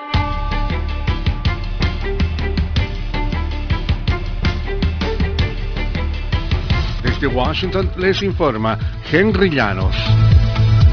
Una vez más, expertos destacan el alcance de la vacunación como un factor importante en la recuperación económica mundial. Nos informa Laura Sepúlveda. Las vacunas han ampliado la brecha entre la capacidad de diversas naciones de fortalecer su crecimiento económico. Pese a que el Fondo Monetario Internacional, FMI, mantiene los pronósticos de crecimiento mundial que emitió en abril, las perspectivas de este año para los mercados emergentes se han revisado a la baja, porque cuando hay menos vacunas hay mayor riesgo de contagio. El Fondo Monetario Internacional prevé que la economía de América Latina y el Caribe crecerá este año 5,8%. Laura Sepúlveda, Voz de América. Estados Unidos continúa recabando apoyos para enfrentar los desafíos que representan las crisis sociopolíticas por las que atraviesan Cuba, Venezuela y Nicaragua. Así lo dejó en claro el secretario de Estado de Estados Unidos, Anthony Blinken, durante una llamada con el recién nombrado ministro de Asuntos Exteriores de España, José Manuel Álvarez.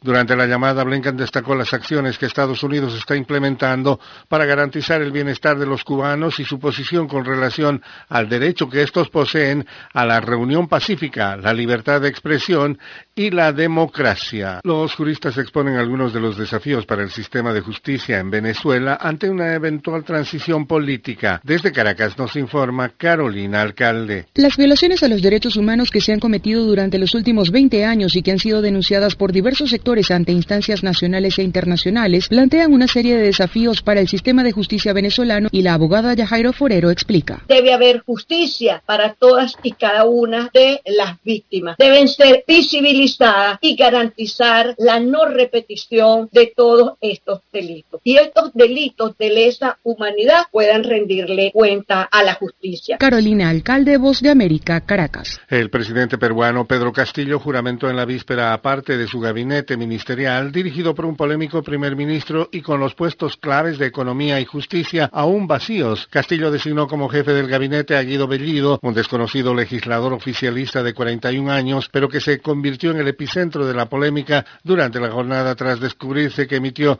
repetidas frases homofóbicas y machistas en sus redes sociales en los últimos años. El presidente Joe Biden pidió este jueves al Congreso estadounidense que extienda las moratorias que impiden los desalojos de alquileres en Estados Unidos y se extiendan hasta el 31 de julio, anunció la Casa Blanca en pleno aumento de las contaminaciones a causa de la variante Delta. El presidente está pidiendo al Congreso que extienda la moratoria sobre los desalojos para proteger a los inquilinos vulnerables y sus familias, dijo la portavoz de la Casa Blanca, Jen Psaki, en un comunicado. Esta moratoria fue puesta en marcha en septiembre de 2020 por los Centros para el Control y la Prevención de Enfermedades, CDC, la principal agencia federal de salud pública en Estados Unidos. Mantener a las personas en casa y fuera de lugares concurridos o de reunión como refugios para personas sin hogar mediante la prevención de desalojos es un paso clave para ayudar a detener la propagación del COVID-19, detallan los CDC en su sitio web, según destaca la agencia de noticias AFP sucedió a la planeada en marzo de 2020 por el gobierno de Trump y el Congreso para evitar que millones de personas que habían perdido sus empleos a causa de la pandemia terminen en las calles. Luego se extendió varias veces, pero una decisión de la Corte Suprema dictaminó que una autorización clara y específica del Congreso sería necesaria para que los CDC extiendan la moratoria más allá del 31 de julio, dijo Jensaki en el comunicado. Joe Biden también pidió a los departamentos de Vivienda y Desarrollo Urbano, Agricultura y Asuntos de Veteranos que gestionen el alquiler de algunas viviendas que extiendan sus respectivas moratorias hasta finales de septiembre, expresó. Tony Cano, Voz de América, Washington. Desde Washington vía satélite y para Omega Estéreo de Panamá hemos presentado Buenos Días América. Buenos días, América. Vía satélite. Desde Washington. La mejor franja informativa matutina está en los 107.3 FM de Omega Estéreo. 5.30 AM. Noticiero Omega Estéreo. Presenta los hechos nacionales e internacionales más relevantes del día. 7.30 AM. Infoanálisis. Con entrevistas y análisis con los personajes que son noticia. De 8 y 30 a 9 y 30 de la mañana. Sin rodeos. Con Álvaro Alvarado. De lunes a viernes. Por Omega Estéreo.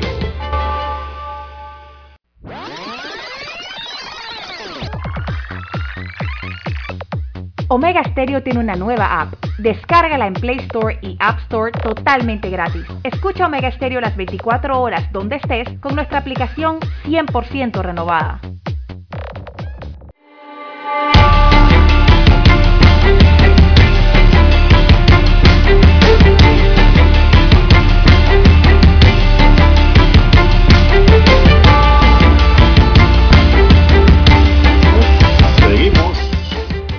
Entramos ya en la recta, bueno, semifinal todavía, falta un cambio.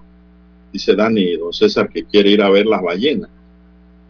Quería avistar a los mamíferos acuáticos. A él le gusta cuando silban, dice. A él le gustaría que le silbaran en la oreja.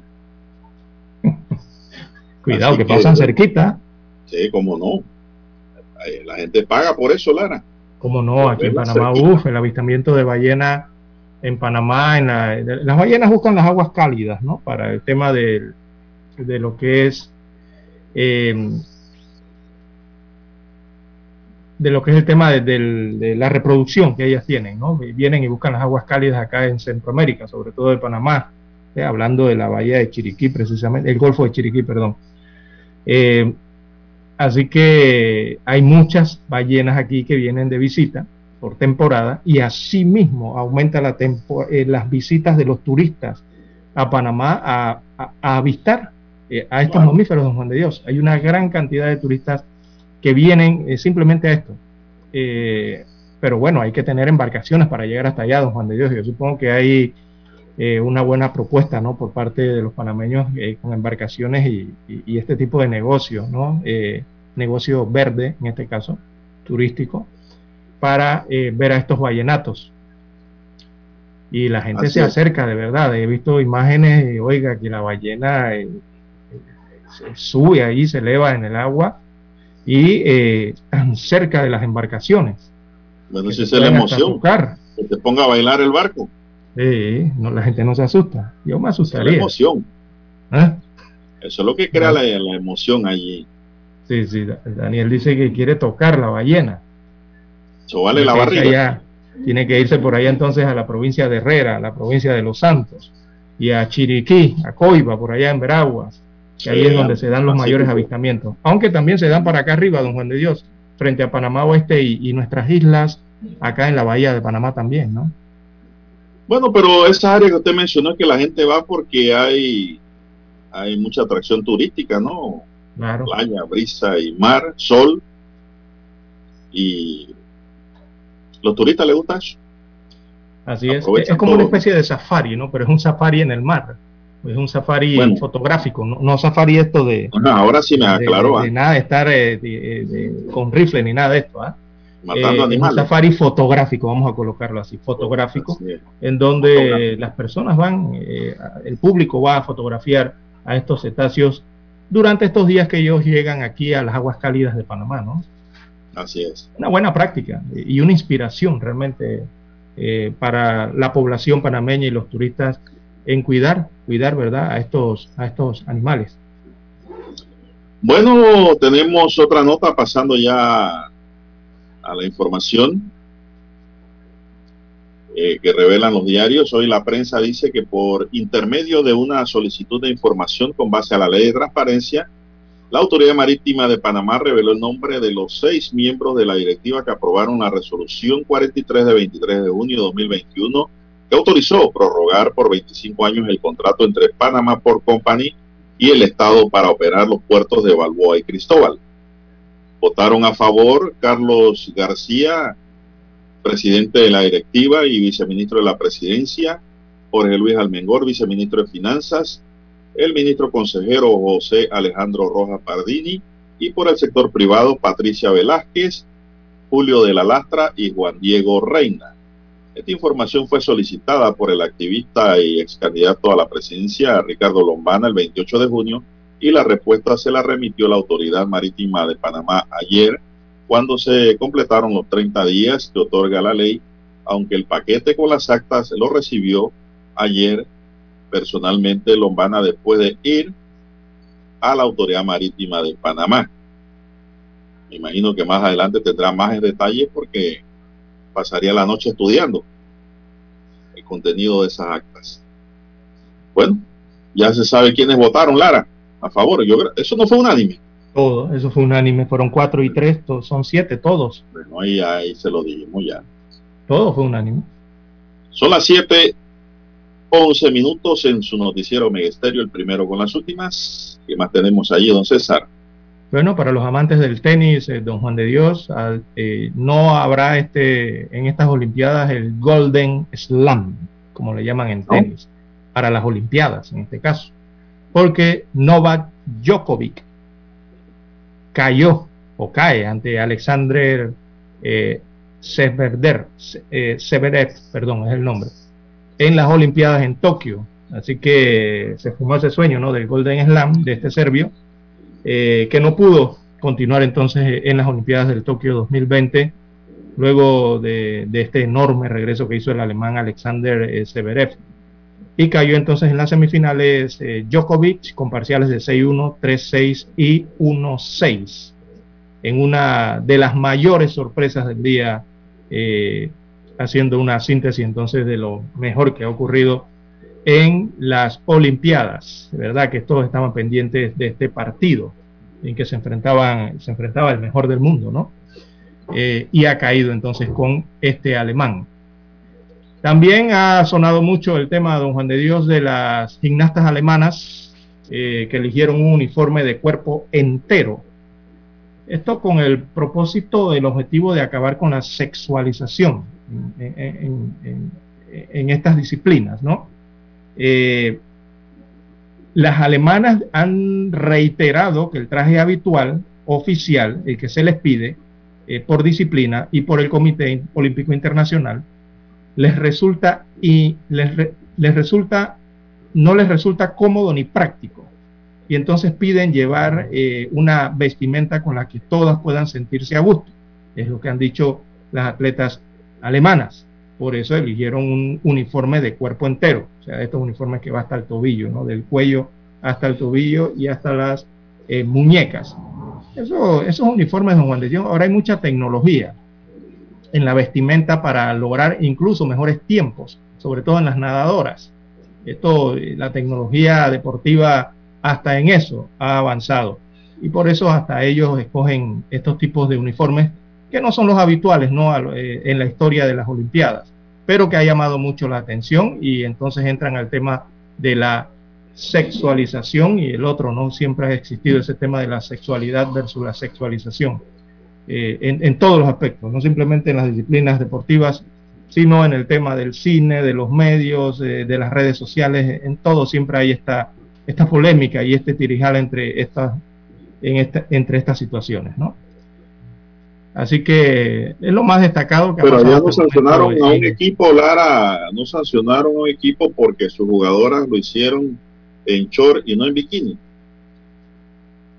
Sí, porque algunos consideran que, don Juan de Dios, esto es una violación al reglamento de la disciplina, o sea, del reglamento que establece la participación de los atletas, eh, porque allí establecen, por ejemplo, en el voleibol, un ejemplo, establecen que deben tener bañador, o sea, deben tener eh, un vestido eh, con ciertas características, ciertas medidas, y de repente usted aparece con un uniforme completo, desde los tobillos, las muñecas y hasta el cuello, entonces ya no tiene las características del uniforme oficial para eh, desarrollar la disciplina, ¿no?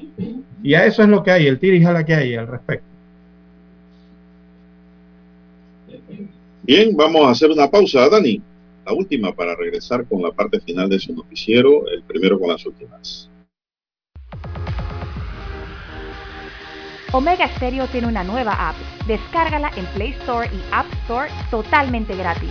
Escucha Omega Stereo las 24 horas donde estés con nuestra aplicación totalmente nueva.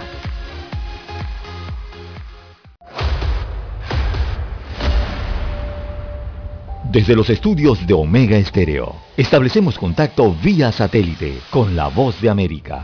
Desde Washington, presentamos el reportaje internacional.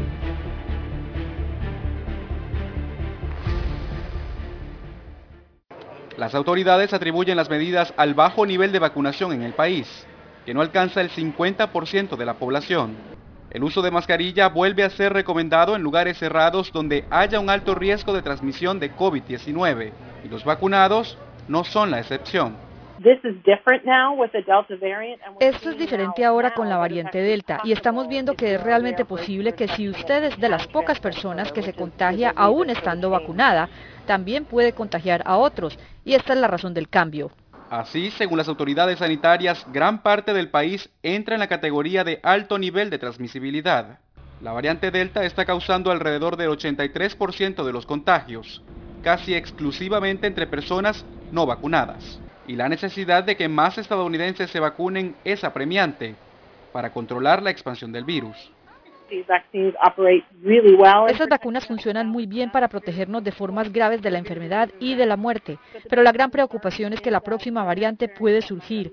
Con solo unas pocas mutaciones podría potencialmente eludir nuestras vacunas. El presidente Joe Biden reiteró el llamado a la vacunación, mientras la Casa Blanca analiza la imposición de restricciones a empleados públicos y personal militar que no estén vacunados. Eso está bajo consideración en este momento, pero si usted no está vacunado, no es tan inteligente como pensaba que era. El Departamento de Justicia estableció esta semana que la ley federal no prohíbe a los empleadores públicos y privados exigir pruebas de vacunación, a pesar de que la medida ha generado rechazo en un amplio grupo que defiende su derecho a elegir. Jorge Agobián, Voz de América, Washington. Escucharon vía satélite desde Washington el reportaje internacional. Para anunciarse en Omega Estéreo, marque el 269-2237. Con mucho gusto le brindaremos una atención profesional y personalizada. Su publicidad en Omega Estéreo. La escucharán de costa a costa y frontera a frontera. Contáctenos 269-2237. Gracias. Problemas de tierra, accidentes graves, reclamos a aseguradoras, incumplimientos de contratos, reclamos de herencias, todo asunto civil y penal, consulte al 6614-1445. Ahora contamos con el servicio de asesoría, confección de pliegos de cargos, impugnación y defensa en materia de contrataciones públicas. 6614-1445. 7.30 AM. Infoanálisis, con entrevistas y análisis con los personajes que son noticia. La mejor franja informativa matutina está en los 107.3 FM de Omega Estéreo cadena nacional.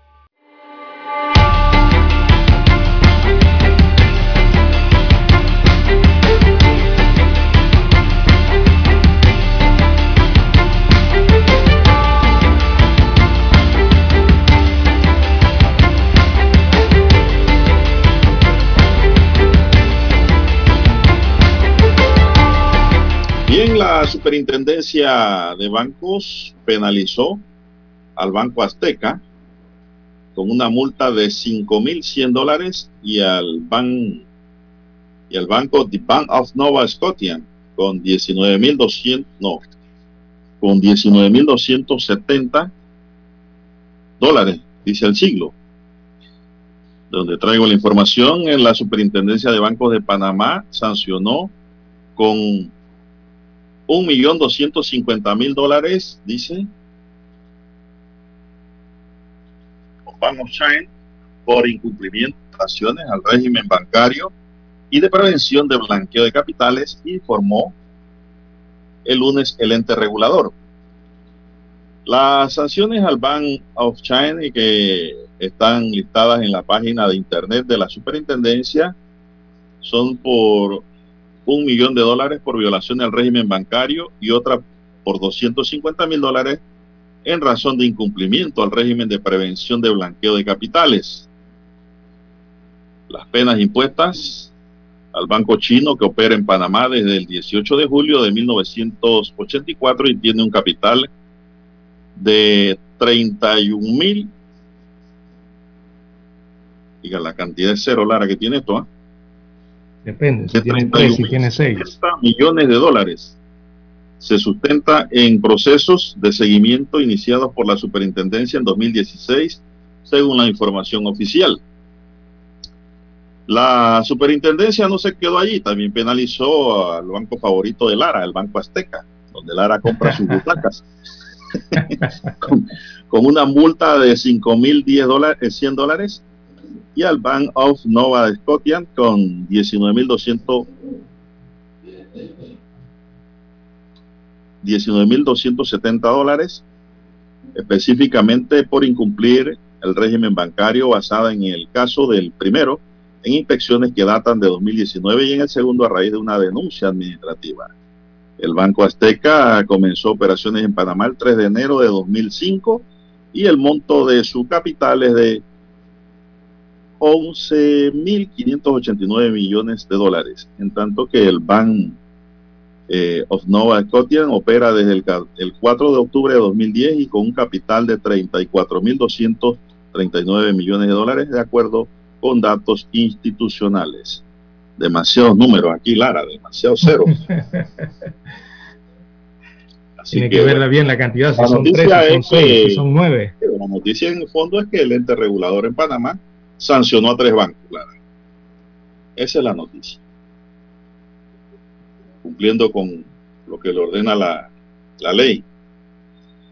Bien, son las 7.22 minutos que mantenemos. Bueno, declararon finalmente una alerta por la peste porcina en nuestro país, don Juan de Dios. Así Panamá ha declarado esta alerta que es una alerta de tipo zoosanitaria eh, ante la detección de lo que se denomina como peste porcina africana.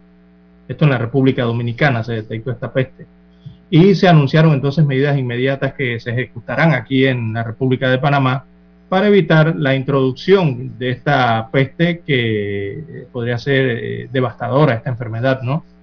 Eh, y afectar a la producción porcina eh, de nuestro país. Así que están previniendo con estas medidas que van a aplicar en la República de Panamá, producto de lo que está pasando en la región con esta enfermedad.